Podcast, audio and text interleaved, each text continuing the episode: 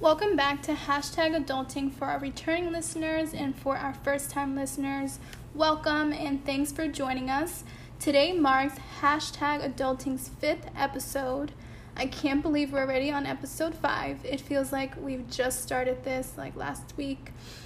This episode will discuss the trauma and abuse that black men have endured during their childhood and basically how they turn into that Erykah Badu song, Bag Lady.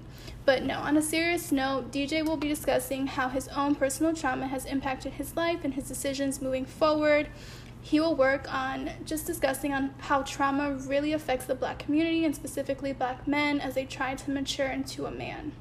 The episode will focus just on the way black men maneuver in society due to their past trauma in childhood and how they are or aren't taught to deal with their emotions or feelings. All right, so episode five. Like you said, can't believe we're here. But we're here. Seems like we just started. Mm-hmm. Um, we've really enjoyed doing these, um, and we like the feedback that we're getting, way more than we thought. So we're always excited to, you know, talk about the next topic. It's always near and dear to our heart, which I think a lot of you connect with. So today is really near to me because, as a black man growing up in a low um, economic neighborhood, I feel like I've had to endure all, you know, everything that comes with being a black man. And until recently, I thought, you know, it was normal. Just like I assume every other black person or black male, black women too. So I'm this episode is about the trauma of black men, but we're not, you know, uh, knocking or saying that black women don't go through the trauma too. It's just I'm able to talk about it because I'm a black male. So, as a child, you kind of taught, you know, they kind of they kind of start off small, you know, your parents telling you, you know, you're a black male, society's gonna treat you like this, and we just want to prepare you for it. And I never thought that was normal, and I never thought that that should be, you know, how we raise we raise our kids in society, saying that, you know, it's gonna happen. Just be ready for it. But what? What's gonna happen? What do they say? That you're a black male, society is going to treat you a certain way, and you need to be you need to be prepared for it. Like things are going to happen. They're not going to be right. They're not going to be equal. But we as black people have been going through wrong for our whole life, and before this, so it's normal for us. And I never understood why people would be satisfied with thinking like that. And it just ne- it never made sense to me. And I feel like as a black boy, as a black boy growing up, you're taught to just, you know, deal with it, deal with anything, deal with the fact that you're a black man in America, deal with the fact, deal with the fact that, you know, you grow, anything happens to you, you know, they tell you, oh, men don't cry. You know, it's just like small things that, when you think about it, plays a big part in how you deal with things as a male. Because if you grow your whole life thinking the same thing from what you're taught when you're a child, then it just becomes innate, and you just just feel like it's normal. So, I think the start off as a growing up as a black man in a low economic neighborhood. For me, most of us are very close to our grandparents because we stay with our grandparents when our mom or our father is at work. So it's already, I don't want to say a detachment ish, you know, detachment growing right there, but you kind of not always under your mom. Like I've seen some of the, you know, the kids in better neighborhoods because a lot of their moms don't work. Their father is the main provider. They they just they're all with their mom at all times. So that's one thing we don't we don't have. We don't have that time with our mom twenty four seven. And of course we love our mom, but it's different when you know she can be there twenty four seven. The other part of that is a lot of us don't have our fathers in our life. Either they're not present or they're not we don't live with them. And as somebody who father, I didn't li- I didn't live with my father. My father was very present in my life, but I know for a fact my life probably been different if I lived with my father or live co with my father and my mother, not just my father. And the fact that we have to grow up thinking we have to please white people. And I that's another thing I never got. And it started for me with my grandparents because the way they would talk about you know they call him you know the white man, the white man, the white man. Oh, the white man the white man gave us this, the white man gave us that. And of course it was really was a white man, but I never understood why they would put so much praise on the fact that a white man gave him something or like my grandmother my grandmother her uh her father brought a house and like yeah we bought it from this white man. He gave us a great deal.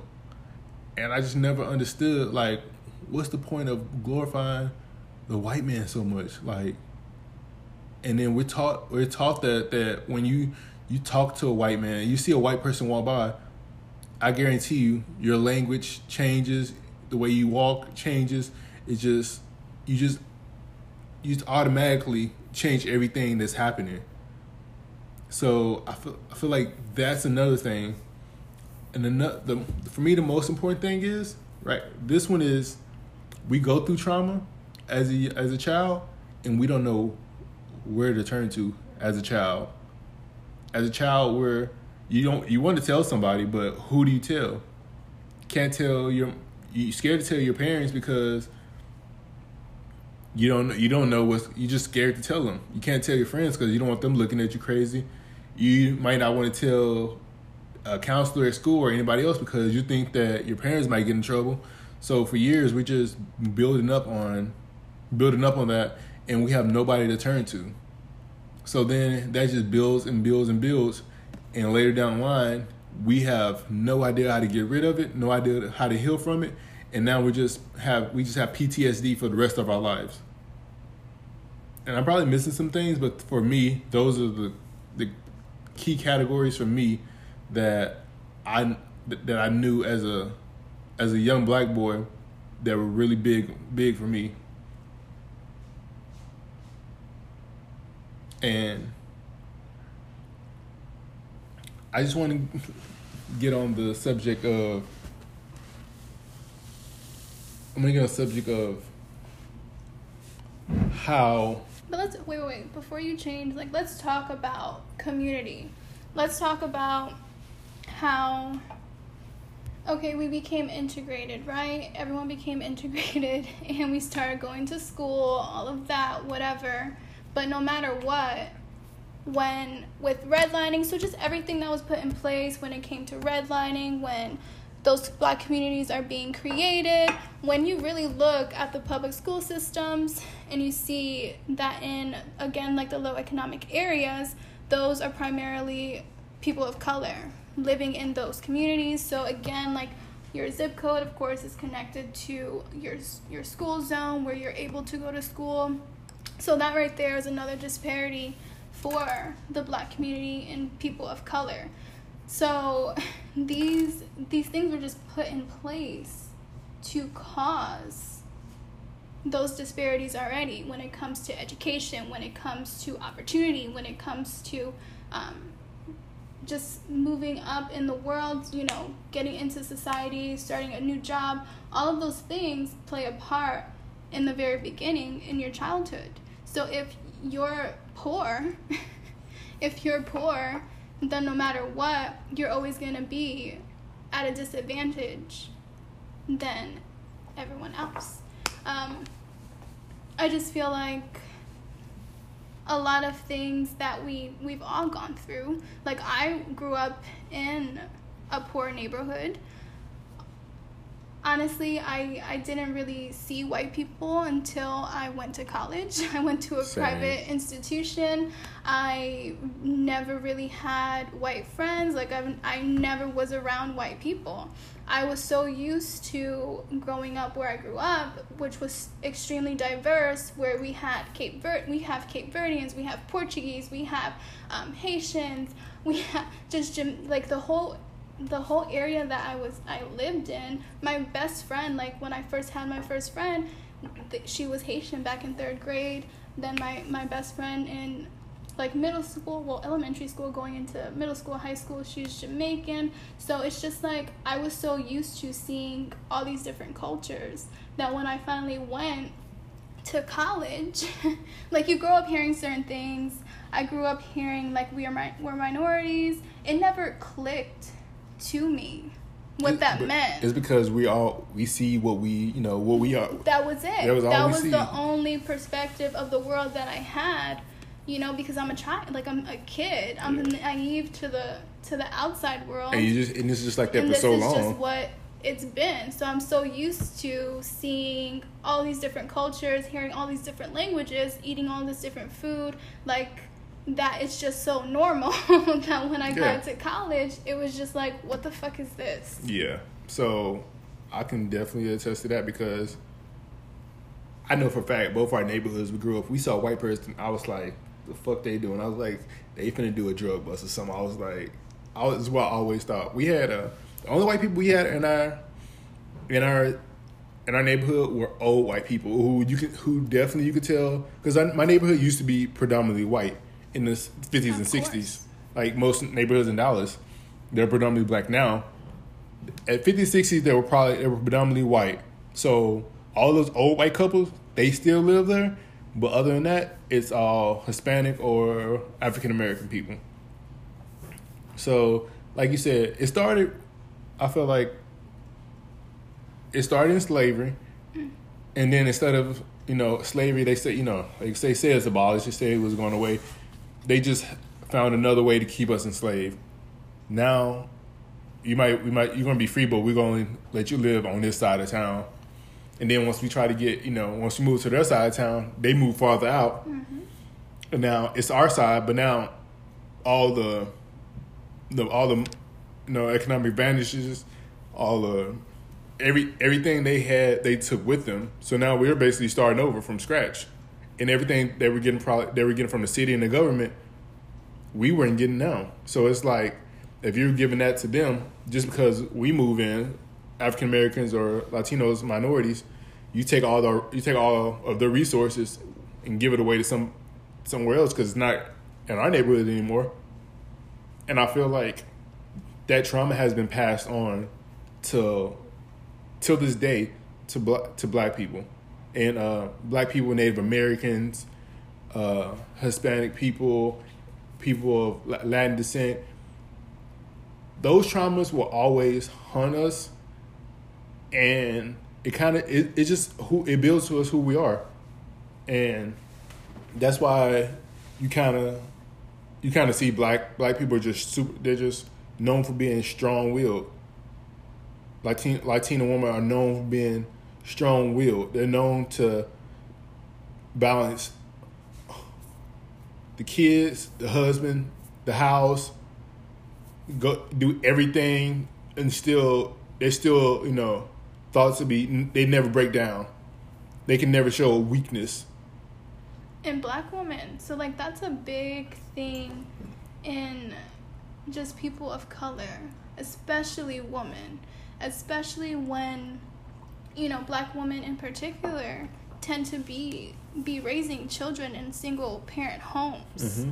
where they they can't they can't just break down in front of their child and act you know what i mean? They can't do that. Like people of color can't do that because you have to be strong. You have to show your child that everything's fine that there's nothing to worry about. You know that's the way that we grow up. So we're not able like we're not able to process our emotions. We're not able to really process what we're feeling because we have to keep a Oh. strong yeah we have to just keep a strong face and we have to just and go that's what and that's keep when I, going. when I say push forward and just do whatever it is that we need to do to to get where we need to get to make sure food's on the table to make sure whatever the whatever is taken care of. And that's the thing. Like we just are not able to feel.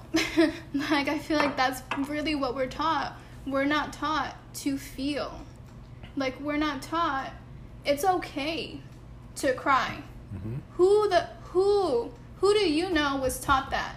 Who do you know black hispanic like latin, latin latina whatever. Who do you know that was taught hey this is emotional inte- intelligence. We, we're not in, we're not taught that. That's something that you have to learn as you become an adult mm-hmm. if you decide that that's important for you.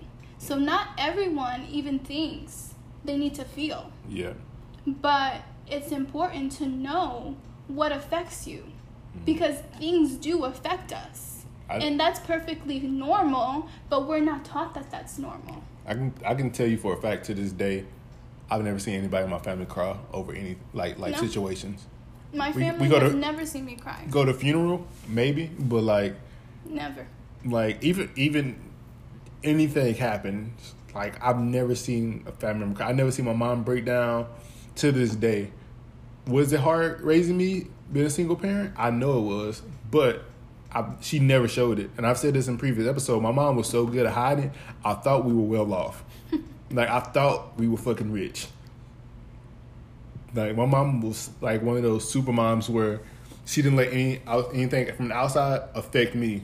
So I did, I was like nonchalant and like just blind to a lot of lot of shit. but also that is not normal i feel like i feel like it's so important to educate your child about the household i don't like you know say you are in a two parent household and the mom you know your mom and your dad are having issues but instead of discussing whatever's going on financially you know marriage wise whatever the child is always left in the dark Mm-hmm. and I don't think that's right. Yeah, it makes them probably makes them feel like it's their fault too. A lot of you hear that, you hear that a lot. That A lot of people internalize things that are going on because they feel like, well, I know they're not able to take care of me, or they're not, you know, they're not Mhm. able to get me the things that I'm asking for because we don't have the money. and so you feel like it's your fault as a child because you don't understand. mm-hmm. you know and that's i think as a parent is your job to kind of teach that like you have like that has to change like we have to be able to teach our children to feel things and to understand things even if it doesn't direct like no matter what it's affecting them because they're in you know it's your family your unit. No matter what what you can and can't do should be discussed or whatever's going on personally with the, the, the mom and the dad whatever. Everything should be talked about. Mm-hmm. and i think because it's not again we we don't process things. Like we don't understand what really is affecting us at the time and so sometimes it just becomes too much to the point where you have that breakdown Yeah, you know yeah. I mean, for me, uh, growing up, and I know it's true for like uh, a lot of people of color. We just we're just numb to everything. exactly Like things that the world can that's what they want and but the things to, like the world can you know see as harsh we're like mm, it is what it is But Like- we we've always become like they've desensitized us from birth, from childhood into adulthood to this point. Like I know I know back back when everything was happening with the protests because George Floyd, every just the fact that so many situations were being retweeted where people were being killed on camera and it's just being retweeted constantly constantly by people like that's desensitizing like that's a whole other agenda that they want to normalize you seeing black people being killed like I, I tweeted that i tweeted how i didn't want to see it anymore not because I didn't want to talk about the topic. Nothing like that. Just the fact that we should not be seeing that. Yeah. I mean, uh, for me, uh, You don't see white people like you don't See, see, they- white people being killed on camera. That's not something you see. Yeah. You don't see white people being they- um, because- victimized because in do- public or do. whatever. You see them being the fucking perp. Like, oh. So that's what I mean. Like, you don't see those things happening with white Caucasian people because everything is pushing an agenda. hundred percent always. You always like what you just said that they don't show any white people getting like killed on TV or anything No. like that is because they want. Yeah, if they do, it's like you know everything's top of the line. Oh my God, he's a family. he- he says a white a white man who had a family die. He was a family man, beloved son. He was a great whatever at his job. Even a black, but listen, a black man, a black man died. Same, same thing.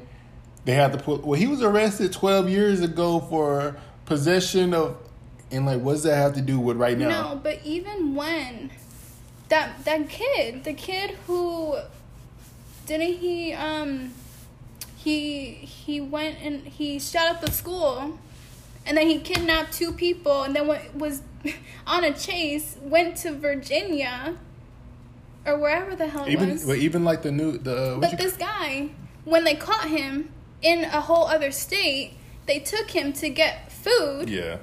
Like what? But even the newer one, the Kenosha shooter, what the hell? even the Kenosha shooter, they, you you don't hear you didn't hear about that.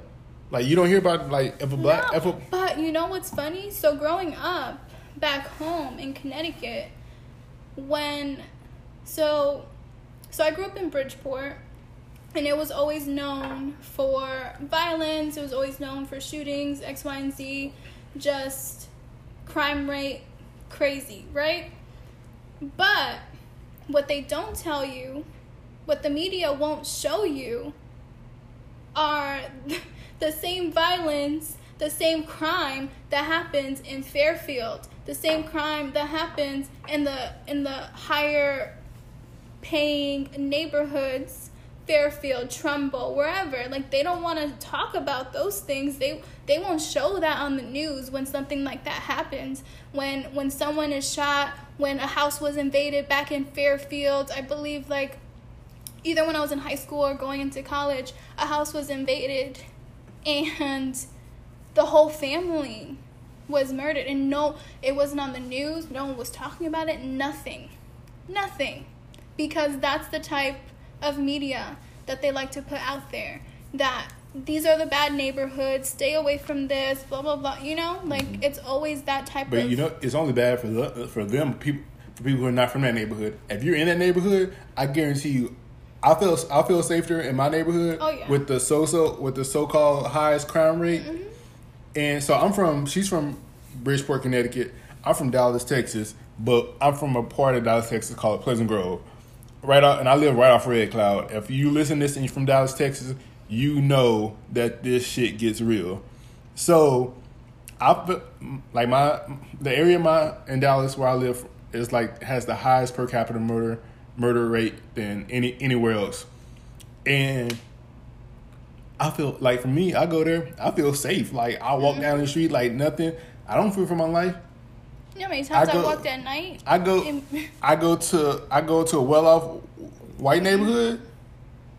Oh no, I feel so I feel uncomfortable. I'm like, I'm like, look, I'm like, damn, I'm gonna get a police call on me. Mm. Like, you know, and it, that's another thing. Why do we think that? Like, you go to a neighborhood, you just can't enjoy yourself. I can live there. I'm like, man, say, like, I don't- like, I don't even go. I live. We live in a nice neighborhood now. I don't even go running, but like down the streets at not even at night at, down streets anymore because I don't want people to think I'm running past their house.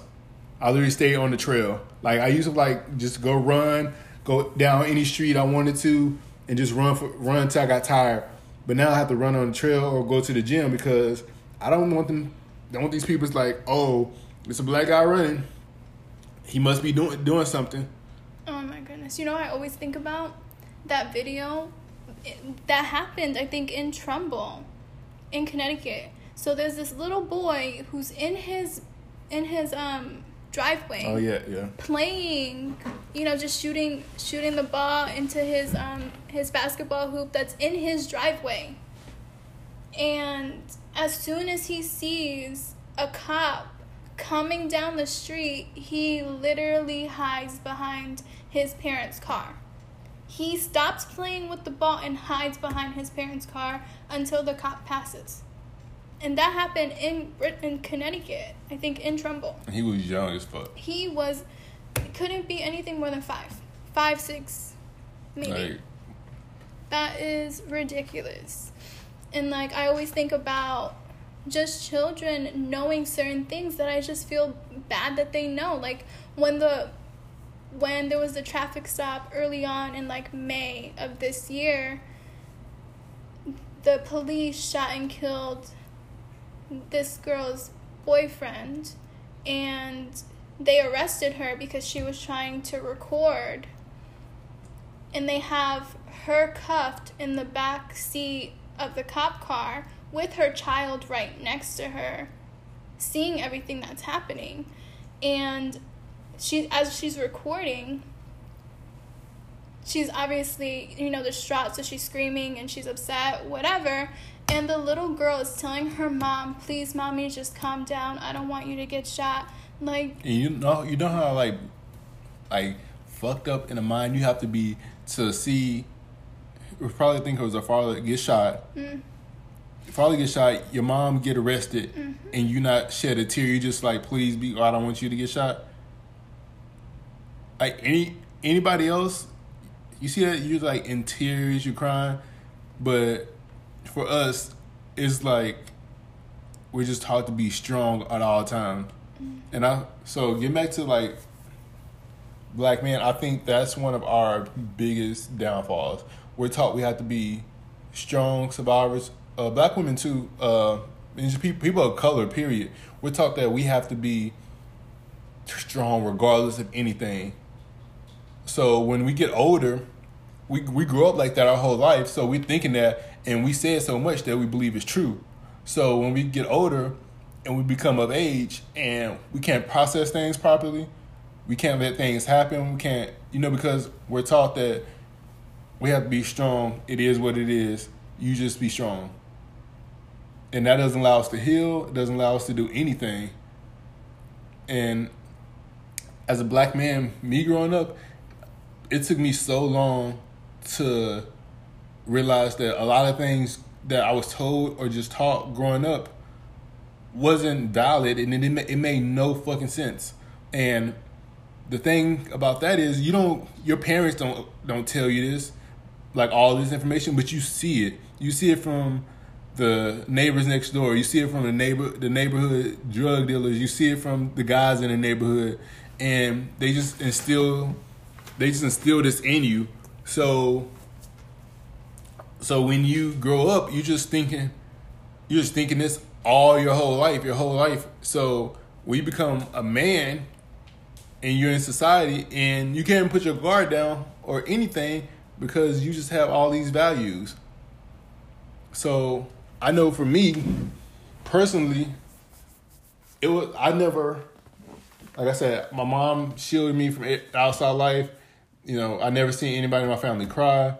So for me, growing up, I just thought that if any tra- tra- like travesty or uh, any tragedy happened in my my life, I was like, oh, it's normal. I'll find a way to deal with it. And can you imagine somebody doing that their whole life and never releasing that emotion? but do you want to talk about those things Yeah, yeah, of course I do. I want to. It's a, it's a, it's a podcast where we just share our experiences. Yeah, I want to talk about it. So um, tell them what happened, like certain things that you've seen as a child and just weren't able to process what you saw or process how you felt about and Yeah, so I remember the thing about me. I remember when I saw in, my, at, in an early age was murder, and I remember going to my first funeral at three. I can remember very vividly, vividly to this day. I remember where it was. I can pass by church today and still see see this same memory. I can remember who funeral was. I can remember what my mom told me that day, what I had on, and I don't know why I remember it, but I can't. And it was my uh, my mom's uh, best friend. And the thing is, I saw him a week before he died, or a week before the funeral. So, you know, they tell you like he uh he passed, and you just think you're not at three years old. I'm not. I don't know what that means. So we go to the funeral, and I remember telling him, I was like, "Bye, I'll see you later today," and I didn't realize how I got older that like I I want I was never going to see him again. I just thought that you know he moved or something. So at three, I'm seeing I saw my first, you know, that's my first person I know died at three.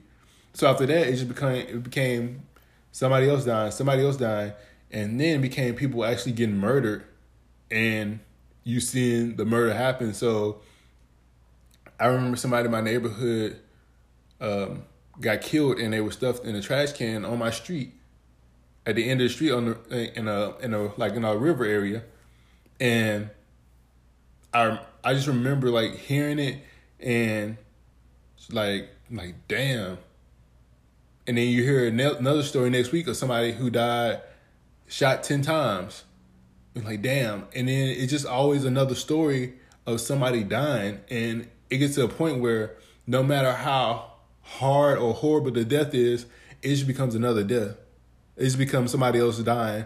Like it becomes normal where you don't even process anymore. You be like, oh, they died? Damn, that's messed up. Then you go about your day. So that causes that causes you it causes me caused me to not be afraid to lose people or not even to to lose it caused me not to be afraid to lose people and it caused me not knowing how to enjoy people while they were here. So I wasn't like you can't for me I was like, oh, I'm enjoying this person right now in my life, they'll probably be gone soon. Just because I'm so like, you know, seeing death so much and people leave that that's what I think. Like, uh, you know, they'll be here, you know, a couple months maybe. We'll be cool a couple months. After that, they'll probably be going somewhere else. And that, I swear to God, I'm 27 now. I probably felt like that I was like 25. Maybe 25. And now say it's last year actually. Like, Yeah, 25. Yeah, 25. So I felt like that's I was 25, and I can only imagine men who go through that and don't get a chance to talk about it or express how they feel. Only reason I got to express how I feel is because I met Alana and she made me talk about it. And if we, if, honestly, if I never talked about it, our relationship would never never like never worked out because I had so much trauma that I didn't even know about, and it changed me in so, so many ways I didn't even know. I just like again thought it was normal. So growing up seeing death is just like I have horrible, I have like horrible, like ways of meeting people. Like I can't, I can't be like become friends with a lot of people. I I just think everybody's gonna leave eventually to this day, it's not as strong, but I still feel that way. So it became to a point where I would have a relationship with somebody, um, whether it was a dating relationship or friendship, any type of relationship, and I would already picture in my head them leaving. So when they did leave, I was never hurt by it. So say if I'm in a relationship with somebody for a year, I already pictured them leaving in my head. So when they do leave, it doesn't hurt me at all. Like I picture people in my like in my family dying close to me. So when they do leave, it'll never it'll never it won't hurt me. Like I pictured and I think that's crazy I would have to do that. I pictured like my whole like everybody in my family dying already. So when it when it happens, I'm like I already went through this, and it's not going to affect me, because I know for a fact when my grandfather died last year, uh, I cried a little bit, but inside I wanted to cry more, but I just didn't know how. Like I didn't know how to release that. And it like it's horrible. It's for me it's a horrible feeling because I wanted to be I wanted relationships so bad. I wanted to be friends and just have relationships so bad, but because I always thought like this, I was unable to like clinch a relationship because my mind is already made up on what the relationship is going to be. And I think that messed me up on a lot of opportunities.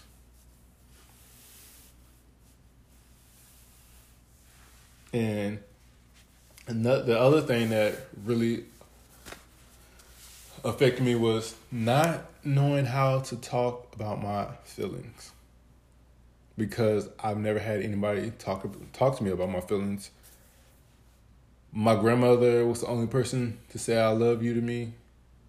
Um, my mom never. My mom would say it, but you know, she would sing this song. This song, you know, like "You're my sunshine, my only sunshine," and she would say I love you like that. But I never had somebody, you know, you sit down and like, you know, I love you because it is. I love you and like really put value on the why I love you. So, like, I just grew up knowing that people love me, but I didn't know how they love me. Did you love me because you love me or you love me because we're family? Did you love me because Did you love me do you love me because because do you love me because you know we're friends or you love me because you know I can help you with something? Like nobody ever put the value on I love you. And nobody I never heard anybody say I love you. Like I never heard my grandfather tell any of his kids or my grandmother he loved her. He wrote it out in cards, you know, for Valentine, Mother Day, and all that. But I've never heard him say it. I never, I never heard anybody say, "I love you." So, I never knew how to express my emotions, and I never knew how to let anger out, let happiness show. If it was, if I was happy, I would just be like, I would just remain calm, same look on my face. I it got to the point where no matter the emotion, I had the same look on my face, just a regular regular face, no grin, no nothing. So I think that black men have a problem showing showing the true emotions. That's why I think a lot of them revert to anger because they don't know how to, you know, be gentle about it. They don't know that there's other emotions they can express other than anger and still be still be looked at as a man. I think you're taught we're taught that like in our neighborhoods that violence is the only key because violence needs to meet violence. When nine times out of ten, a simple talk can fix everything. And I know for a fact that if black men learned how, at an early age, learn how to communicate their feelings, depression would be down amongst black men. I feel like prison rates will go down. I feel like fathers would be more involved in the child because they're not dealing with their demons. I feel like just speaking about your true feelings to somebody and somebody actually listening to it, not judging you, not anything, just listening to it, as a black man, I know that would change the perspective of a lot of black men. Like, could you imagine you wanna you wanna murder somebody right now because you're that mad, but somebody's like, "Well, talk to me. Let me let me like talk to me. Let me see how you're feeling." And you tell them they're like, "Yeah, I understand that, but wouldn't this be a better option?" Now you have somebody who is listening to you and like giving you another option of what you could go. You could go this the anger route and throw your whole life away, or you can go this route and still have your life, and your freedom. And I know for a fact for me, I would that would kill me inside. I would wake up some days because I didn't know how to express my emotions. I the only emotion I knew again was how to express anger. I didn't know how to express the joy I had inside or the you know the funny the funny side of me. So I always felt like I had to, um, as they say in the street, they say it's saying stay stay dangerous. I always felt like I had to stay dangerous. Like I always had to stay ready, like something was going going to happen. And I know it was some days I would wake up and just pray. I was like, Lord, please don't let nobody talk to me wild today because I'm to kill them. And instead of me being happy that I even woke up that day, I didn't know how to express that I was happy that I woke up. I just knew nobody should try me today. And that would eat me up inside because that negativity would make everything else negative and it would just make a, a big ass cloud, dark cloud above me, and spiral into depression. So when depression hits and you and you don't know how to express your feelings, yeah, it gets real bad. And I feel like I feel like a lot of men are in prison right now because they were depressed and they didn't know how to properly express their emotion. Like it's too many programs for kids to go to where black black black kids can express their emotions. All they all they taught is you know football. That's the thing they want everybody every black man to play football. It's so many other things that they can do that we don't we don't think about. If drawing is the way of expressing themselves, let them draw. If gymnastics is the way to express himself, let them do gymnastics. It doesn't always have to be a violence to it. Like, okay, he's not to go out here and fight anybody, but football is just as violent. It's basically the same damn thing. So if we find a softer way to learn to teach them how to express the, themselves, then we'll get we'll get better results that that are non-violent. Excuse me. And for me, I didn't have any outlet like that. Like I wanted to play sports. Honestly, I wanted to play golf. Like I wanted to play golf, but because my dad played golf. But you know where I play golf in the hood? No fucking where. You know where I could play tennis in the hood? No fucking where. Those are the sports I love before, before anything. I I just like playing basketball because it was it was easy to me. But like I wanted to play tennis, I wanted to play golf, I wanted to play baseball. Like these aren't just it's no fucking baseball pee wee leagues in the hood. It's twenty million fucking football leagues. Ain't no fucking baseball leagues. Like, you know how hype I would have been as a man as a male, like I got all this athletic this athletic gift. I would have fucking play, loved to play fucking volleyball. Like oh, I love volleyball. like male volleyball. Like I talked to this about like we had a male team. Yeah, I see. I see, and that's a thing. A thing about up north too. First down south, down south is so into football that it's not. They don't want to see you know see us anything else. It's God, family, football. That's it.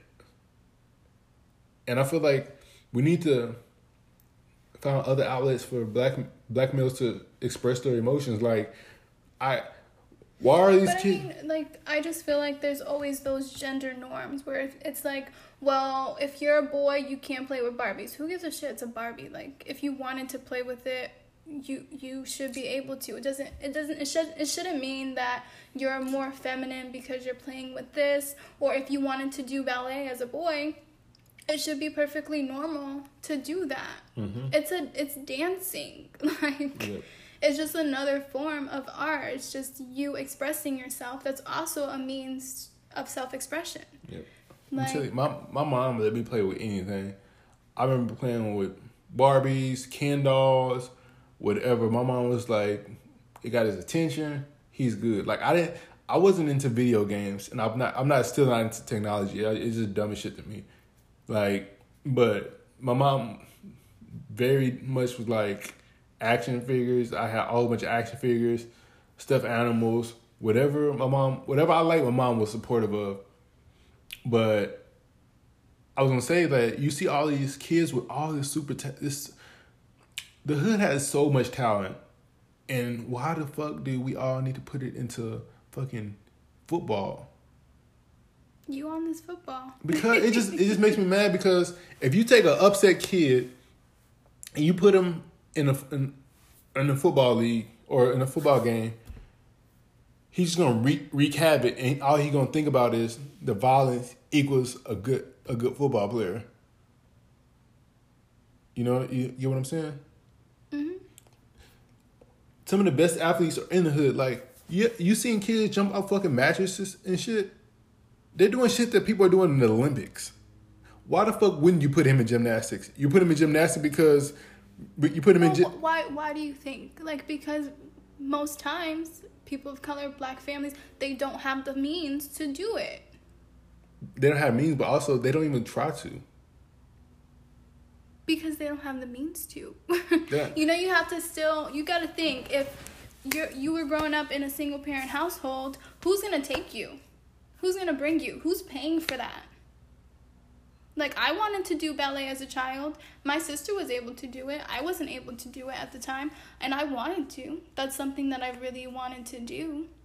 And I had wished that I was able to do it, but I knew economically we couldn't afford it like and who who was gonna bring me to that when my mom was working multiple jobs mm-hmm. and I'm being taken care of by my by my grandparent like my grandmother so who was gonna do that I'm saying they found. I'm saying they found. I feel like they found a way. so when it's easier but you gotta think the type of the type of opportunities that are given to people of color Yeah. again there's disparities always that's always going to be there that's always something that has been there there's always disadvantages of growing up in a low economic area.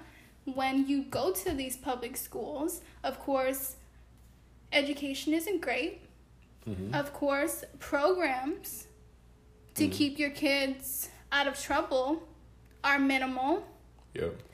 And They- they what start- are the options they start tearing down all the programs too. Like exactly. And what are the options? What can you do? Whatever sports that are allowed in your neighborhood, in that in your school. And those Mm-hmm. And are typically basketball, football. Um, that's it. Soccer maybe. I mean, uh, for for us in Connecticut, I had pretty. I I think it was pretty good. We had track. We had. It was either indoor, outdoor, cross country. You had the op- the option to do. Um, there was a baseball. I think there was a softball team. I don't know if there was a an actual baseball, but there was a softball team. There was volleyball. I did volleyball. For the men, there was also male volleyball. There's of course football, basketball. So like we had pretty good options. And then if your school didn't offer something, you could also sign up for another school's And we just team. could bust over there, right? Yeah. Yeah. See, we didn't. We didn't. We didn't have that option, because those options weren't even given to us. So that's what I. But what if you had the options but you didn't know you had it because your counselors didn't tell you? No, we didn't have it. It was. It's just like I said. Texas is very a football, basketball state. Hmm. So, of course, if you like in- in our district, because we it's in our district really. Our district outside our district, they probably had it. In our district, no. Mm-hmm. But why do you think? Because Yeah. of those disadvantages and disparities that of course are always gonna be there. Yeah. That So have been there. yeah. So I get what you, I get what you're saying, but also It's bigger than just yeah, yeah, yeah. it's so many different things. Yeah, definitely. But I definitely think that that's another thing that I know for a fact because of my, my job now. I know for a fact it's things that one neighborhood gets because I work in a really well neighbor in a really well off neighborhood. Everybody's lawyers, doctors, own their own businesses, you know, millionaires and all that. I I see like this this for example their mail they got everybody who was running for office any office they got a piece of mail from from them because they know those are the people who are going to donate those are those are people who are going to you know get out actually get out and vote and know about about them how many p- pieces of a political mail have we got one two Maybe. Maybe exactly. So it's it's the thing that, like you said, if ballet gymnastic was offered in the hood, how would you know? How would you like? How would you know that it's available when nobody can is able to tell you? You don't have any flyers going to that neighborhood to let them know, hey, it's a new recreation center over here. It might be on the next zip code, but you're still welcome to come. How do you get that information? You don't. And I remember we had uh, another thing too. Is when like they took like put black people in the fucking pool as a baby. I don't have like Stop having these kids grow be grown people and, and getting them five feet talking about I can't fucking swim. Listen, my mom don't know how to swim. My aunt don't know how to swim. Like, Like, man, say, like I just think it it's just too much too many sports for me out here that we have to relate to we have to just uh, not relate, we have to um, rely on like, you know, football and basketball. And to think that as a ch- as a black man growing up, we thought that's the only way we can make it out the hood. yes. That's the only way we can make it out. Sports scholarships, no one's ever taught. Okay, but there's also academic scholarships that mm-hmm. you can get. There's also other scholarships that you can apply to. I I kind of blame like I kind of do blame the counselors because again, like I I was valedictorian, whatever, top of the class, X, Y, and Z.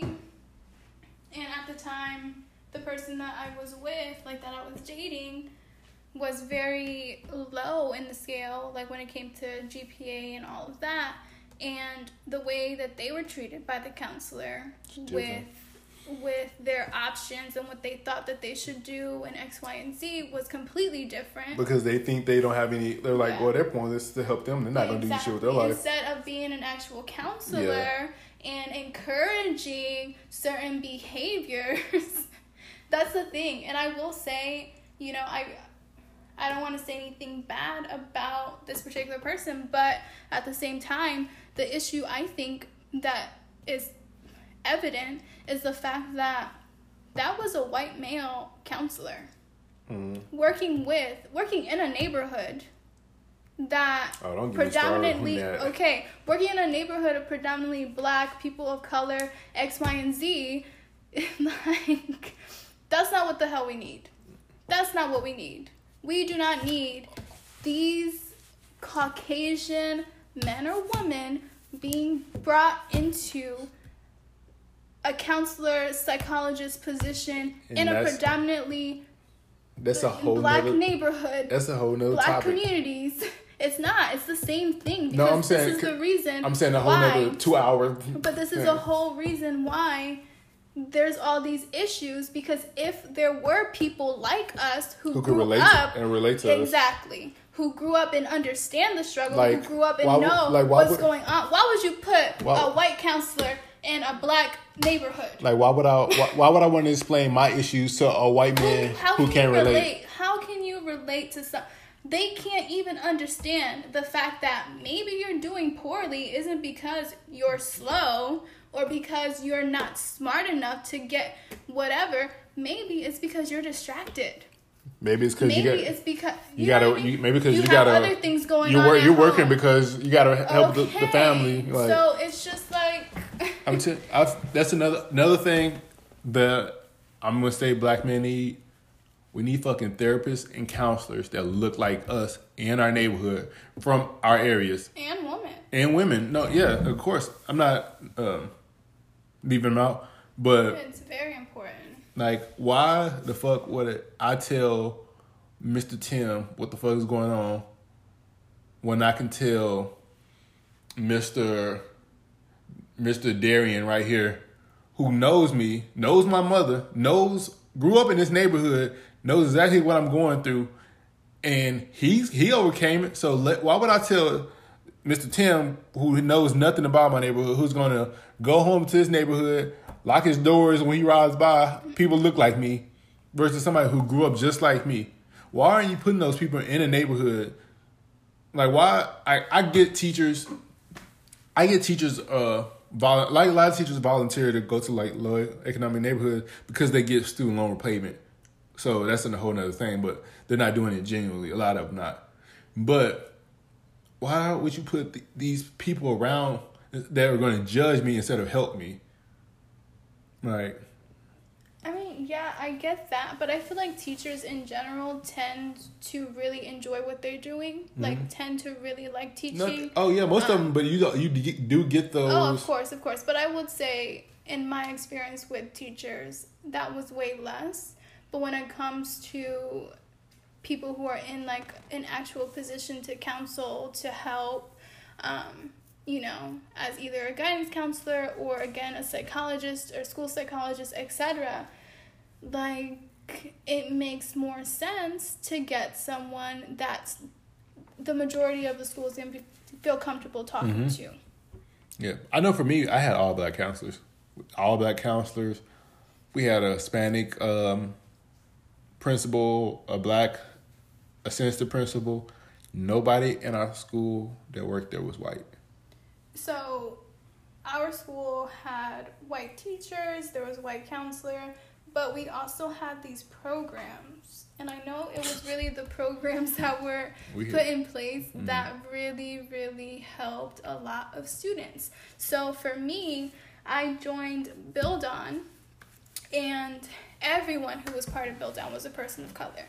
And then also being in Gear Up, every person in a leadership position with Gear Up was a person of color. Like it's it was it was those things that that kind of um, put us in a position to better ourselves because we were being so like Gear Up was more of a of an opportunity to join a program that was going to help see you into high school and help you get into college, right? So it's getting you prepared for those things. Took you on college trips. Took you. Um, it. I went to Washington D.C. with. How old were you when you did that? I was in middle school when. And that's when it, need- it needs to start Yeah. at elementary or middle school, not Yes. when I'm in fucking 12th grade taking me on Right. fucking college trips. Yeah, exactly.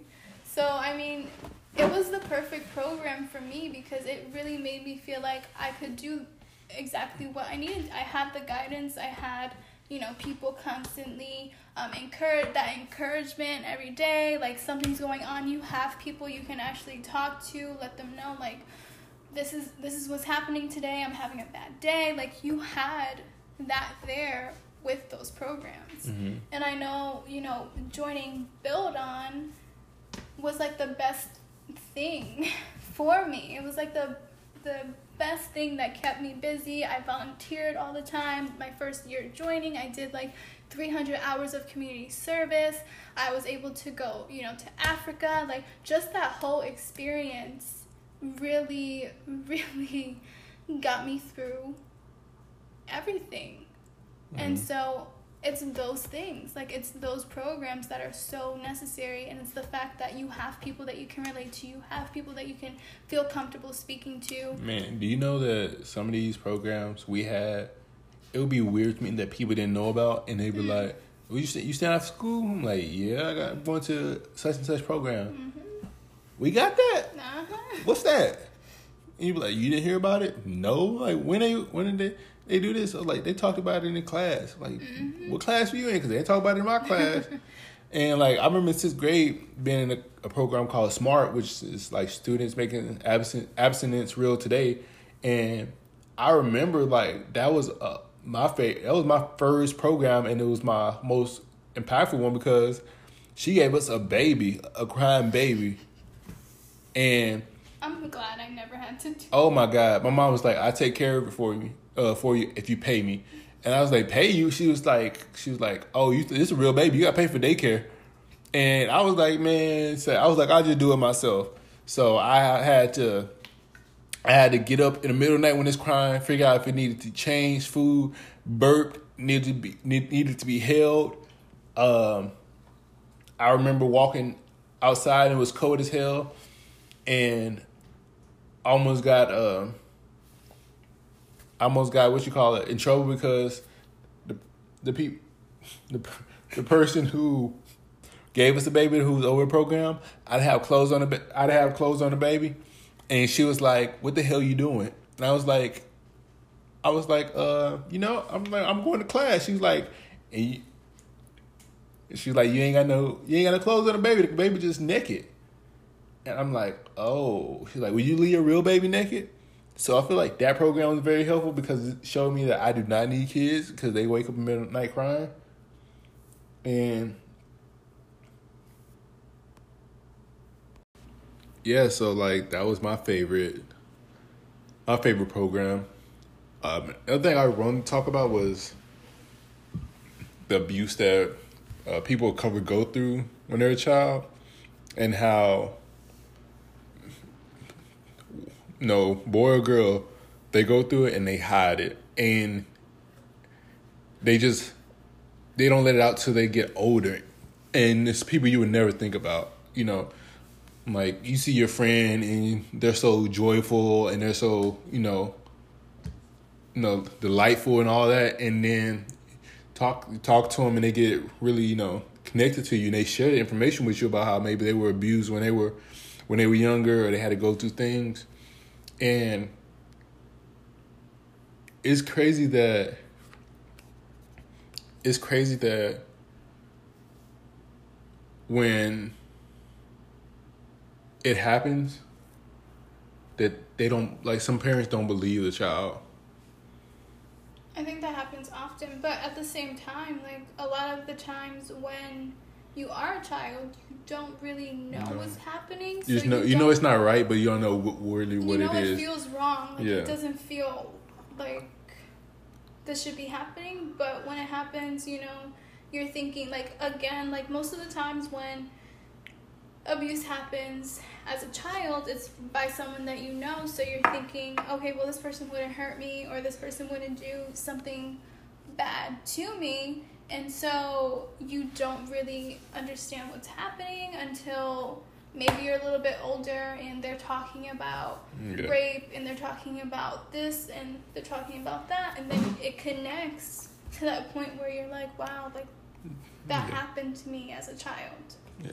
So I know for me, I had to grow up seeing violence in my household. So my stepdad, you know, uh, being abusive to me and my mom, and I didn't, you know, I didn't, I knew it was wrong, and as a child, I wanted to do more about it, and it ate me up in alive, like ate me up alive to oh my so bad that I didn't do anything about it. Even though I was a five or six year old I was a five and six year old child, I felt like at that point I still should have been protecting my mom.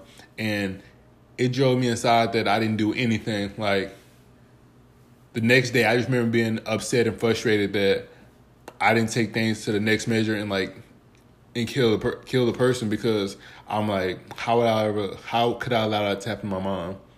And I'm not thinking that this is this is no this is a normal for a five six year old to see. I'm thinking that again, I've seen so many about six. I've seen so so much murder, and that being the only resolution in those situations, I'm like, well, this needs to be the resolution in my situation. So I feel like I had to deal with that and hold that in for so long until I was able to like let it go. And that's where the frustration I was speaking about earlier come from. That I wake up some mornings and hope some hope somebody nobody talks to me wrong. It wasn't the fact that I was upset about anything particular in life at that point. It was the fact that I was upset about that situation and was still holding that whole situation deep in my heart.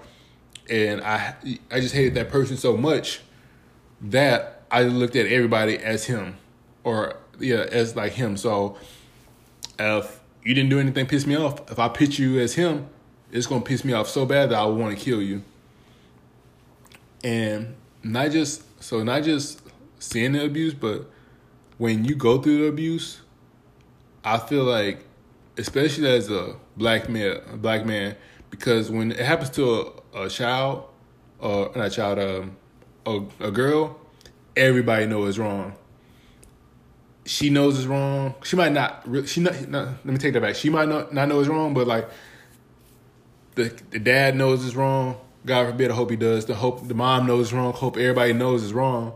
But if a man does it, like say he can be anywhere. Let's say a fourteen year old has sex with you know a twenty some year old. It's thought, oh, you did that twenty years old. 20, 20 years old, you did that. It's thought as like accomplishment when it's fucking rape, and it might be against your will. You might not even know like what's really happening at that age. Like it can, if it can be like six years old, and at six, like it's this uh, TV person personality called uh, Charlamagne tha God. He was telling a story about how like at six he was getting raped and he just he like he said the worst part wasn't being raped. It was about how the woman smelled or something like that. So I was like, you getting raped, you're not thinking about I'm getting raped. Thinking about oh my god, she smelled awful. Like that's just to me that just that's just crazy. So we go through we go through that as black males and at a young age is taught that you know sex is sex is something you should like you know reward it should be, it's a reward it's something you should be happy that you had you had sex it should be glorified so when it happens at a young age you're like you're not thinking about that as rape you're thinking about oh, i had sex or you just don't want to say anything because you're not sure what it is so i've never sp- spoke about this uh i never spoke about this i'm saying publicly so it's my first time so i remember being raped several several times and I remember the first time, I didn't know what was happening. And I remember I didn't feel anything. My body was so numb to it that I didn't know what I didn't know what was happening. I just felt like my soul was not there. I was not there. My body was just laying there.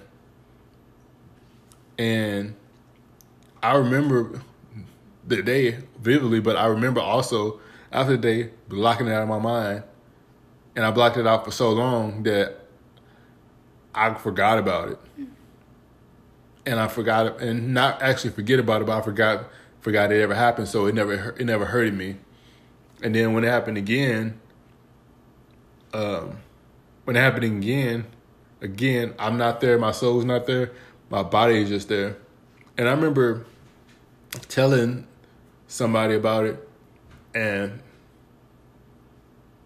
the person who raped me literally tried to tried to assault me tried to assault me and like make it seem like I was the bad person. And that made me want to stop telling anybody. You know, I was like, I can't tell anybody then. Because if me telling the truth is going to basically get me almost killed, then I can't say anything. I need to keep this to myself.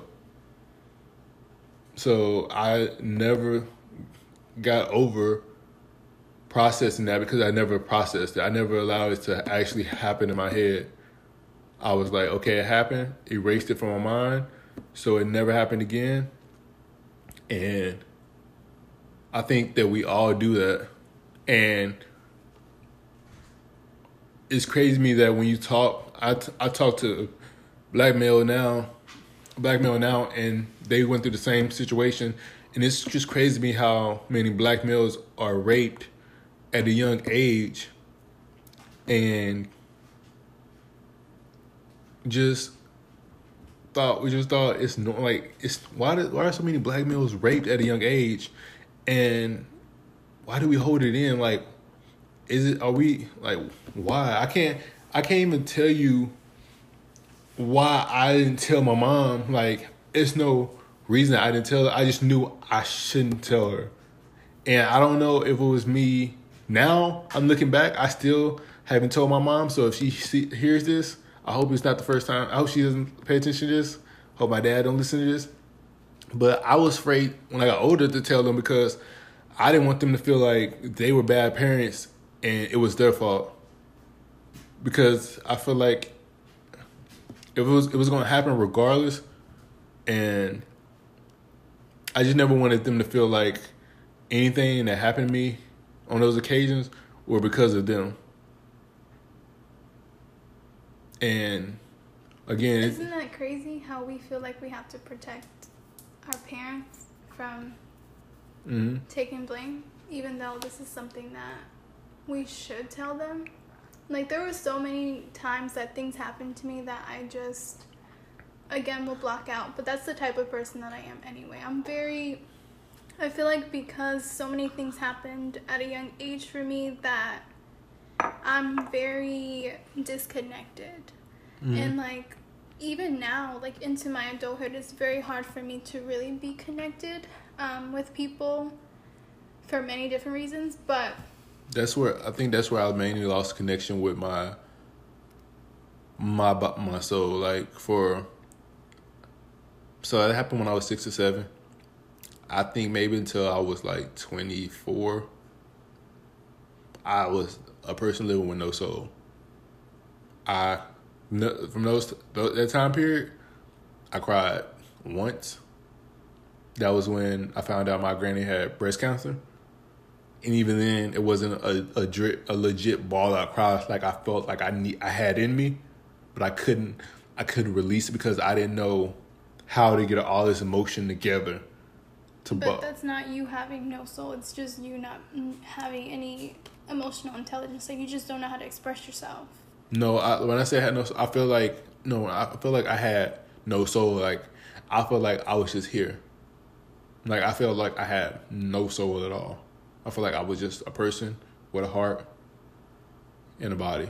Okay, but you do see that you were blocking yourself off from feeling things. Like you didn't want to make connections with people. You already said this. You didn't want to make connections with people because you already felt like, well, they're not going to be here long. People are going to leave me X, Y, and Z. So, like, that was just you closing yourself off to the point where you felt that way. But to say that you had no soul, like, I don't, I don't really believe that. But no, when I say I had no soul, I felt like when I say I had no soul, I had no soul. Like, person with soul has some type of emotion. You did anger. Huh? Anger, but it would be on ang- anger is the the lowest vibrating emotion. It's just the first thing we express. It's but I didn't have I didn't have anger till I was I was maybe like fourteen or fifteen. Between that time, I was just soulless walking around. And I say fourteen to fifteen. That's because that's when I realized like I'm a man now, and that's when I started looking back on the situation of watching my mom be in a uh, abusive relationship. I was like, you really let that happen. And that's at 14, I remember that's when the anger started to happen. Because, again, our so anger is happening and hormones kicking in at the same time. But exactly. So don't don't you think that it was really you becoming hormonal that caused you to really start feeling things that you couldn't control?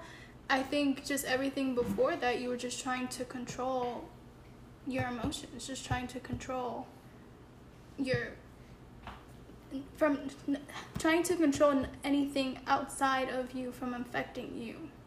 Yeah, that's what I yeah. But I mean for me it's not so it wasn't to that extent. It was just me not being able to connect to people. So like I think just because a lot of shit happened to me at a young age, it definitely made me aware. I'm very alert.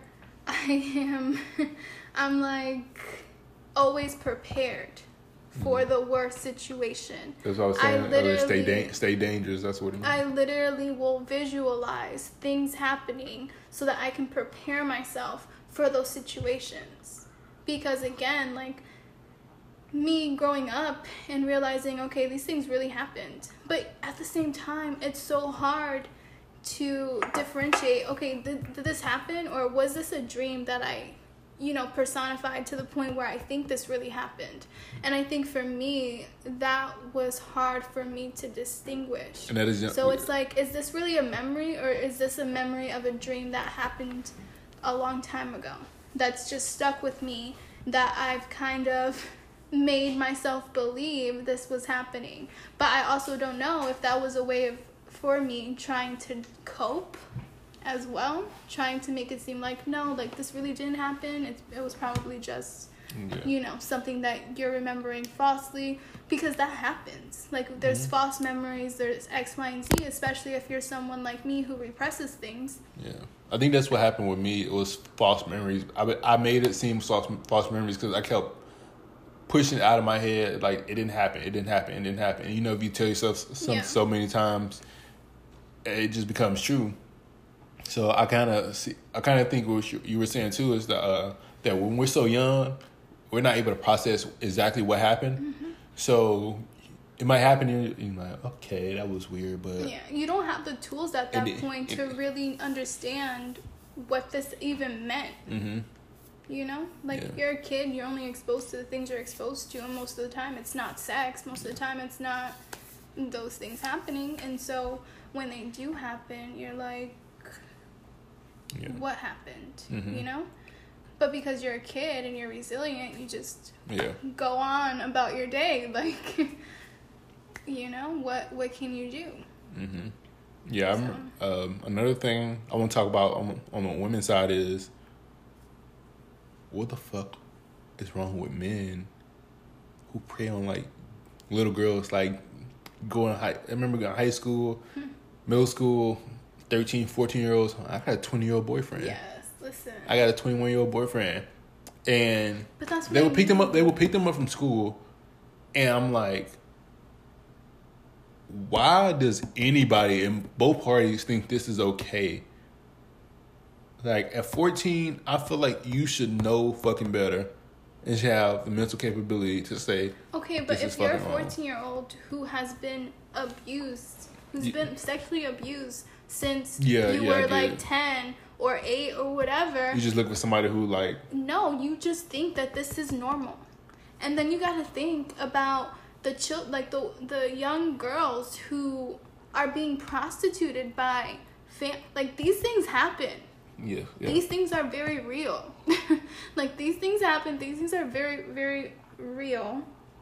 And I think because it was so normal to them growing up in that type of environment, then there's no there is not that it's just not seen as an issue in their mind because this was how they grew up. Hmm or they've grown up seeing certain things or whatever it may be. But for me i i personally never i hated i think what because things happened to me as a child i hated older men i hated men looking at me i i know i went through a period of time when i covered my body. I, I wore baggy ass clothes. I and I think that's kind of why I am how I am now when it comes to showing myself because I went for so long. I went for so long covering up, not wanting to be sexualized, not wanting to be looked at when I was walking down the street, not wanting to be looked at because that's the thing.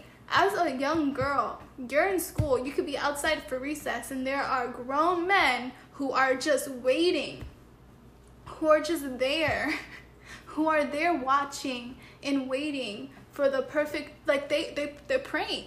That's exactly what they're doing. They're, they're scoping it out, seeing who looks, vul- like they have that, because we're animals, so no matter what, they have that, um, that sense like they know the type of person to go after hmm and so they're looking they're they're looking for the most vulnerable person that they know that they can bring in hmm and that's what they do. And there were so many times so many times when i was looked at. There were so many times when m- men tried to speak with me. So just me seven eight years old. Seven eight years old. And this happening from then into high school from all the way from me being six and probably yeah seven eight years old all the way into high school. So imagine being a young girl who is constantly being looked at by older men constantly you know being told whatever it is that they they want to hear. And like Mhm. what do you think? What do you think's gonna happen so i didn't like that i never wanted to be looked at I, again like i would just wear baggy clothes all the time like i Oh, oh, go ahead. I like really really dislike my body. I I got my period at 8 years old. I my body changed that young. I grew, you know, boobs by the time I was like 9. I'm like in 3rd fucking grade at this point and here I am dealing with older men constantly trying to speak to me. Like, for what?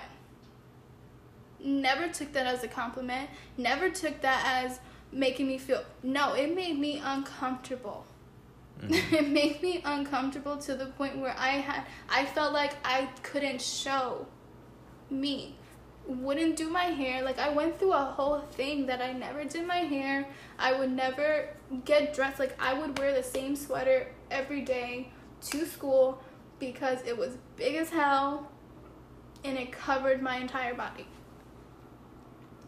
Yeah, it was um it's crazy too that this happens too because say this can happen for uh a girl or a boy that their parent their their family is so like you know pushing them off and they feel they don't feel as loved so when somebody comes mm-hmm. and they say they can you know give you all this love that you're missing and you're you feel so neglected and you finally got somebody who who said you know like makes you feel accepted you're just gonna like go right fall right into the trap mm-hmm. and you don't know any better because if you get treated like shit and then or even if like you're you have an absent parent like your dad's mm-hmm. not there you're looking at these men as a father figure you know people you know how mm-hmm. they say like women with daddy issues x y and z that kind of you know it looks enticing to to have an older man be interested in you if you haven't had that if you've lacked it and you've wanted it it's like filling that void yeah yeah yeah, even to this day, for me, I feel like when when that happens to women, it's just like ew. Like why why the fuck would you do that? Like you know, like you know what I mean. You know what I mean? It's just disgusting. But when it happens to a black male, it's like I don't know why it's like I don't know why it's glorified so much as it should be. We should be praised for like having older women look at us and like you know what I mean. And even to this day, I don't know why people think it's okay if an older woman, not even older woman, a woman in general, that's just like walks up and like say some sexual shit to me. I'm just like, ew. It just, it, it just like you. Okay, but how but, do you think women feel? That's what I'm saying. How like how, how you like it just it just like it, it just made you feel uncomfortable. It makes me feel uncomfortable. So I'm like, oh, that, ew. Yeah, but like. And it, I know it's like 20 times that like that we we've dealt with again. For, listen, since being a child, dealing with men preying on, like trying to, and then going into adulthood and still having men kidnapping, raping, bothering you when you're in a public space. Like we talked about that last episode. The facts are the facts that no matter how old you are. Mm-hmm. no matter how old you are, no matter what demographic you come from, there's always going to be these type of situations, these type of men who yeah just have no control. Mm-hmm. And let me say this: uh, pedophilia, pedophilia is not a sex. It's not a sexuality. Like, like cut I don't, shit. I don't know why it's they. It's not a sexual orientation. Like you are no. No. We're not doing that. Yeah, I don't. I don't know why people, uh, pedophiles like. It's normal. It's normal to to feel. They talking about they can't help who they fall in love with. You fucking can. Like. Motherfucker, this is not the olden age where you were able to marry little 11, 13 year old children as a fucking adult. Like, we're not doing that. It's illegal. It's it is disgusting. illegal to have sex with a minor under the age of 16 and it's under the age of 18 in some states but for the most part 16. like 16 is the age of consent. No 17 is the age of consent. In certain places. Yeah. But yeah so cut the shit. Wanting ha- sexual desires toward toddlers towards children mm-hmm. between ages like I just can't. I can't. Like I don't even want to talk yeah, about it. I mean, it's not normal. You need help. Go to therapy. And if it doesn't work, lock your ass up. Chop the dick off. Chop the balls too. Like castrate. Just castrate. Bye. Yeah. Another thing I was gonna say is um. that one thing that really helped me heal from my trauma was realizing that um, those people who abused me and abused my mom, the guy who abused my mom, uh, people raped me. What's that? The karma they got was ten times. No, I can't say. I was gonna say ten times worse. I don't think it's anything el- else worse than getting raped. But it was like their karma. Like the guy who abused my mom, he got like eighty years in prison. Person who raped me, they got like they got sent they got sentenced like fifty years in prison. And then I got another thirty on top of that. So for me it was it was almost like that's that's it kinda that kinda ended my anger too when I realized that he was never gonna get out. So I'm like he, he was never he was never he was never gonna get out. So I was like, what am I mad for? Like you're never gonna run into this person again. You're never gonna you know, have a chance to talk to this person and release your anger towards them. So what is there to be walking around mad for if you can't change it? And so seeing the karma that they got, um, it kind of made me feel a little bit better. But at the same time, I feel like if you're out here raping people, you just gotta fucking die. Like, I feel like women need to women need like I don't even think it should be a whole class or procedure for women to get guns. Like I feel like women need to get guns. If they're too young for guns, I feel like you need to teach your daughter how to protect themselves. And I don't. It's fucked up that you even have to teach your, you know, six, seven year old daughter that she has to protect herself if she if you're not around. Like, what world do we have to live in where kids can't be can't even be fucking kids anymore? Kids have to be teenagers. Teenagers have to be adults. Adults have to. That's another thing I will say in the black community, any any person of color, you have no choice but to grow up Fast. fast. You know they say you you grow uh they say you grow up I forgot how to say you grow up slow, you die young or some shit like that. But yeah, you grow you gotta grow up fast. If you don't grow up fast, you die young. Like you gotta you gotta learn how at a young age How to take care of How- yourself, how to survive, how to man, say six years old, my mom was going to work, leaving me at home. Mm-hmm. Like, don't open the door for nobody. don't open the door for nobody. Mm-hmm. Like, Yep. Yep.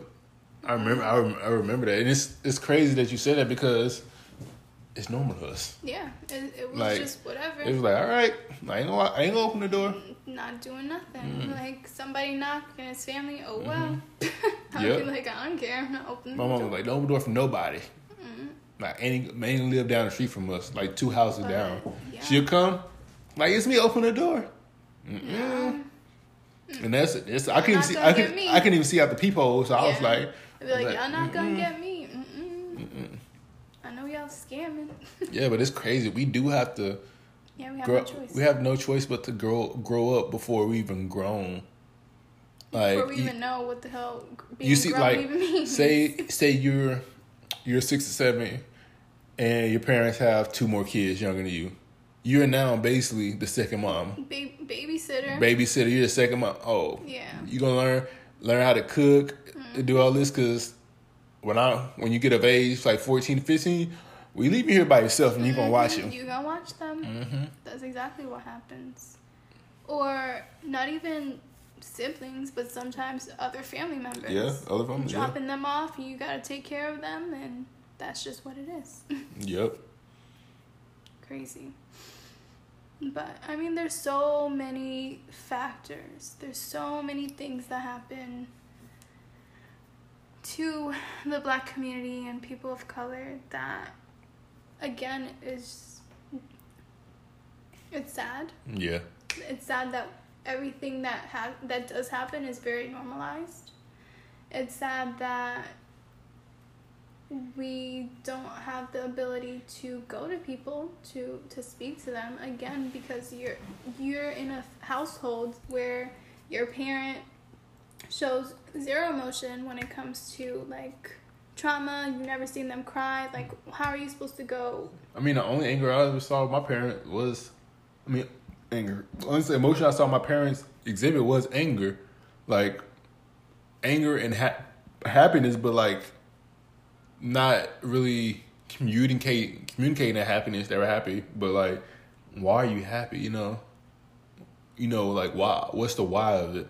But I definitely saw anger, and I know it, it like it was just at the time because I remember one time I was in a store and some Hispanic Hispanic lady called me a bitch and in Spanish, and I told my mom when we left. I left. We left the store, and I said, "Mom, I think somebody called me a bitch in Spanish." And she's like, "What she say?" She told me, my mom literally hit a U turn at a red light, hit a U turn, drove back to the store, walking me through each aisle, and it's like point the lady out, point the lady out. It was mad as hell. So I've only seen like anger out of them. And I don't know if it's because well, I know for for um my grandpa, he was a provider. He wasn't like a very emotional person, and I think that's where I got it from. And I I had to learn not to be. I think it's because we know we have to be strong, Mhm. and that strongness always has to be like a shield of toughness. So Yeah. you, you have to portray that you're you're kind of violent. You know, you can't be tried. So you have to have that that type of anger to lash out, so people don't fuck with you. Yeah, but I definitely think that you just kind of take upon like what you see. Like my grandfather was definitely not a person who said "I love you." He was more of like, "Okay, you want me to show you I love you? Let me show you. Let me show you by actions rather than saying it." So I know for me, like for a while, I would like show people I love them by my actions. Like, okay, I love you, so if anything happened to you, I'm your protector. I'm like you don't like if anything happens, I'm I'm your protector. Friends, family, people I'm in relationship with, I was always that like the protector, and I felt like that was the only way I could show my love, instead of a simple "I love you" and like really meaning it, because I never saw that. I always saw that I show you I love you by providing for you. That's not what and that's what I mean. Like I, I know we didn't really talk about like relationships. We didn't really go into depth about um, kind of the dynamic of relationships based off of the trauma that we all experience. But we do know that all of that baggage does get carried into whoever you know whatever situations that you're in with other people Let me- whether they're friendships whether they're you know actual significant others, your sexual partners, X, Y, and Z. Like a lot of the trauma that we have as a child is expanded into adulthood if we don't process it, if we don't like come to an understanding, if we don't seek help, you know, if you're not able to to go through those things emotionally, then you're always going to be carrying that. And it's not easy, but we all have to kind of do the work to get over our our childhood, to get over that trauma and to move forward in life because it, it does hold you back. Yeah, let me tell y'all, Alanna made me get over it. Made, made me get over it because I didn't make you do anything. she she made me get over it because it was tearing our relationship apart so much that I had to fix it, but I didn't know how to really say everything I felt inside without sugarcoating it. And I felt like I had to like sugarcoat it. And she was like, tell like tell me exactly, exactly what you're feeling. I, you know, what you're feeling yesterday. Like I need you to talk talk to me about what you're feeling in a moment. So I remember like all this trauma I'm talking about I had. I never talked with anybody else but but her. She's the one that brought it all out of me and put it in a different perspective. Like brought the anger out of me and showed me that why are you angry when it makes no fucking sense to be angry and it's pointless. So I will say, the way you get over it, you never forget it. You never forget it. Like you, You're never, never really over it. You're never really The- going to forget it, but you have to To release. deal with it. You have to release whatever emotional Yeah. ties you still have to it, Yes. because those that's what holds you back. Yeah. The fact that you're still attached to some trauma that happened to you as a child into your adult life that means that all the emotions that you never process is still in the back of your mind. It's still there and it's still very present in your current situation. So if you've never really processed how you felt, you know, when someone passed away in your family because you felt like you had to be the strong person out of everyone, then you're still holding on to that. And you're still trying to show that you're strong by not showing any emotions, but that's not strength. like, just because you're able to push feelings away, that's not showing that you're strong. That's mm-hmm. A sense that is a sign of weakness because you're unable to go through your emotion. Like, it is perfectly normal to have feelings. it is okay to feel sad.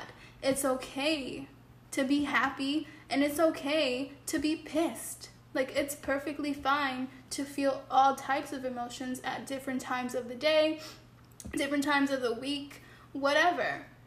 But the facts are the facts. If you're still holding on to unreleased emotions, then you really don't know what you're feeling. Mm-hmm. You don't know how you're feeling today because you're still feeling some type of way from something that happened three months ago or something that happened 10 years ago. So it's just important that you you do the work. It's not easy, you know, and sometimes you don't have someone that you're comfortable speaking to about those things, but keep a journal.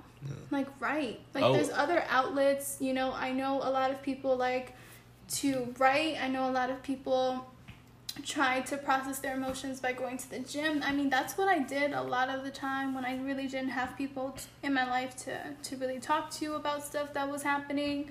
I would just mm. work out my feelings. You know, I'd be pissed. I would be so mad. But I will be thinking about why I'm angry while I'm at, I'm at the gym. I'll be thinking about why I'm upset or why I'm feeling some type of way about this, and I'll work and burn it off. Like, that's the release of energy, it's the release of those feelings, and then I would be fine. Mm. I will say that the best way to deal with it, like you said, she said, you'll never forget it, you'll never really get over it. But the best way to deal with it, I would say, definitely is to talk to somebody. Confront. You gotta confront. You gotta, you can't, like, you can't just keep putting it off, putting on, the, like, like I did, like, just you know, try to erase it out of my mind, cause repressing. yeah, because it's really never going to erase such a mind. It might there. be in a small compartment in your brain, and you, but every, but you're never going to really get it out of your mind. So I say you got to talk about it, and the person that you think probably isn't going to want to listen will probably listen and be, you know, very upfront with you about it. And sometimes make make sure you find a person who's going to listen and just do that. I you don't want if you're going through some trauma, you don't want anybody who's gonna be like, well, you should have did this and you did that. Like the whole thing. If a woman gets raped, well, why would you wearing that? Why, why like you? Why would you drink that much? Like you don't want anybody like that. You want somebody who's gonna sit down, listen to you, understand it, but also give you positive feedback on okay i've i've like I've, like I've been through that too. Let me show you let me tell you what i had to do to get over it. I had to go to the gym and actually use that to my emotion but i also had to talk to somebody like you're talking to me. Like you have to make sure you have somebody who you can talk to. And it can be a complete stranger like it's so many hotlines mm-hmm. and ways you can just talk to people. Like if you have a, fr- a friend on Twitter that you just think is super positive, friend on Facebook, Instagram that you think is just super positive, reach out to them like, hey, I'm really going through something right now. Mm-hmm. Can I share with you and just talk with you? Like, if they say no, they're assholes. but you just need to get it get it out and really talk with somebody. And when I say talk, don't sugarcoat it. Don't skip steps. Like, get every emotion you need to out. Don't try to like, oh, I'm gonna hold this emotion or I'm gonna hold this detail because I don't want them to know. No, get every detail out. Oh my goodness. I just I was just thinking about how you know the stigma behind therapy and like going to talk to someone you know how we're never encouraged Mhm. to do that because you're gonna seem crazy or you're gonna seem like this you're gonna seem like that and i'm glad that it's becoming Yeah. you know more um it's just seen Yeah. as normal Yeah. to, to kind of do that i know there's still some issues behind all of that because we don't really have the representation that we need but at the same time we're working towards it which is great And then uh, a lot of like people who go through this stuff just have just have PTSD, and you're gonna have it. But oh i every- have bad anxiety yeah, she has super bad anxiety. so many and I just. I have I have super bad like trust problems, and not even like with our relationship. Like if I see somebody walking, I'm like, what the fuck is this nigga up to, or what the fuck is he up to? I'm like, Yes, me too. just like every everything.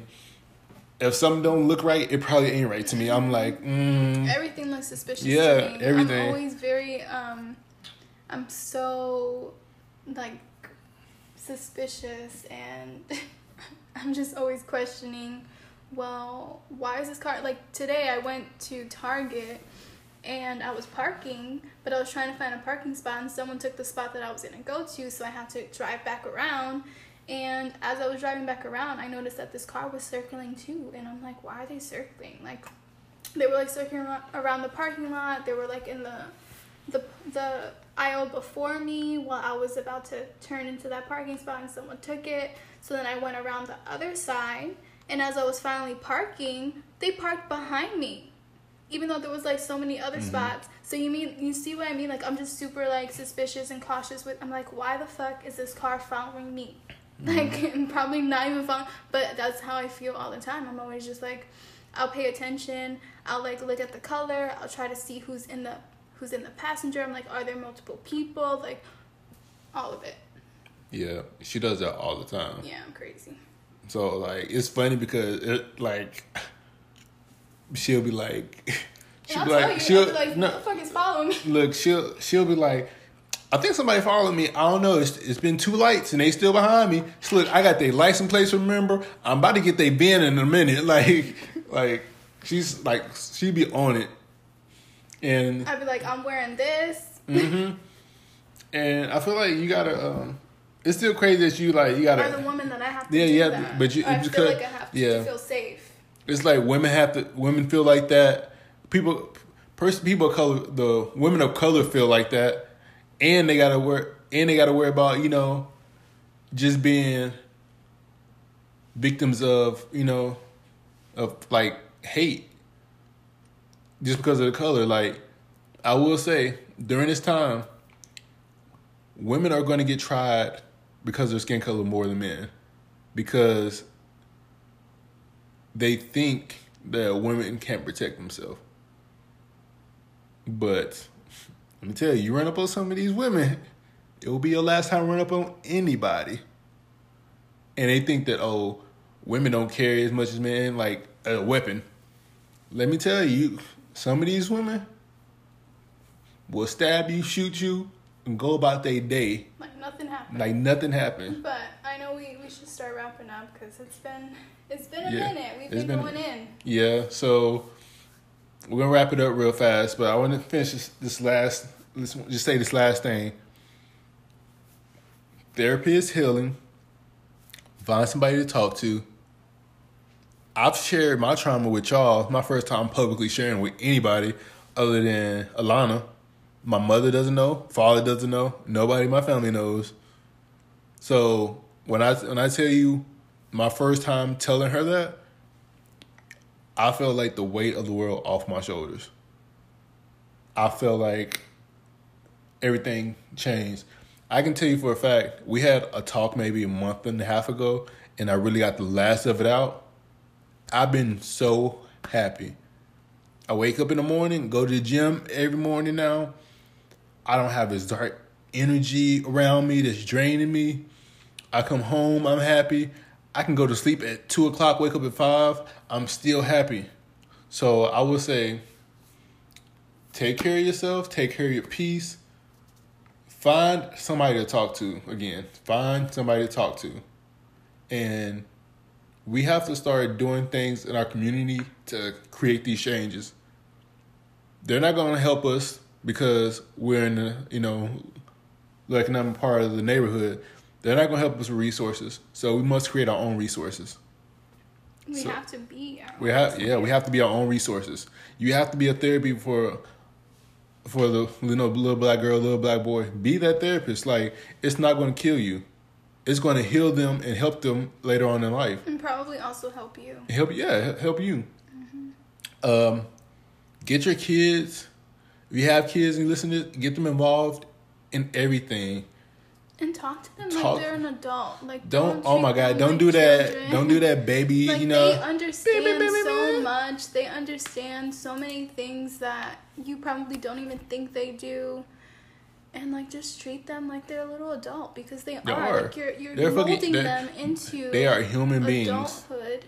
And like just just talk to them regularly. If things are going on at home, like let them know. Because you really don't know what how that's affecting them. How Mm-hmm. like being secretive. I know I didn't like it growing up. I didn't like being left out of the loop of stuff. I just always felt like again like super disconnected. And it's just important to to communicate. hmm You know, you have to show your child, you have to teach them about communication. You have to let them know that they can come to you. And that all builds trust, that all builds that f- sort of bond where you're able to talk about so many things, you know? And you just by you sharing with them at a young age, when they need somebody to talk to, they're gonna come talk to you. Mm-hmm. They're not gonna be like, I, you know, they're not gonna like, I don't know who to talk to or where to find help. They're going to talk to you. So, that being said, I enjoyed the topic today. Again, if you guys want to hear any more topics, have any suggestions, um, any feedback or anything, let us know. We want to hear everything. We read all the comments. We love we love getting the feedback from everything. We want to make this a better experience for you. We also want to get better at this. Again, it's only our fifth episode. We want to get better, but we just want to know what you guys want to hear, what you guys want to talk about. Uh, some topics will be, you know, our choice because it's near to our heart. Like last week, oh, we had to get that off. So, want to thank y'all for coming to episode five. I'm DJ, I'm Alanna. and we want to thank y'all. So thanks for for being here. Um, and also, I know we we said it before. If you if you do need to talk to someone, and you know anything that we said has resonated with you, feel free to reach out to us because we're very open. um, and I'm I'm a very very open person, transparent. So I will tell you exactly, you know, Where where can they where can they reach you at? well, they can reach me on my personal Twitter account. Um, it's S underscore Alanna, A L A N N A 49. Um, and that's my personal account. I know we have, you know, our. Hashtag adulting. So Exactly. if you don't, so you can visit her at that or hashtag adulting. You can visit me at underscore Demarco D E M A R C K O. And again, we're always open to talk. We love talking about stuff like this. We love helping people. So if you have anything you talk about, get off your chest, any problem solving, Your questions. question, anything, concerns, questions, concerns, just make sure, just let us know. So with We'll that, be- also be posting on our blog, of course, and it'll be um, connected to our account.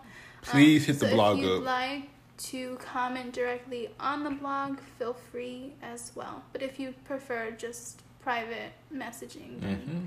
that's perfectly fine.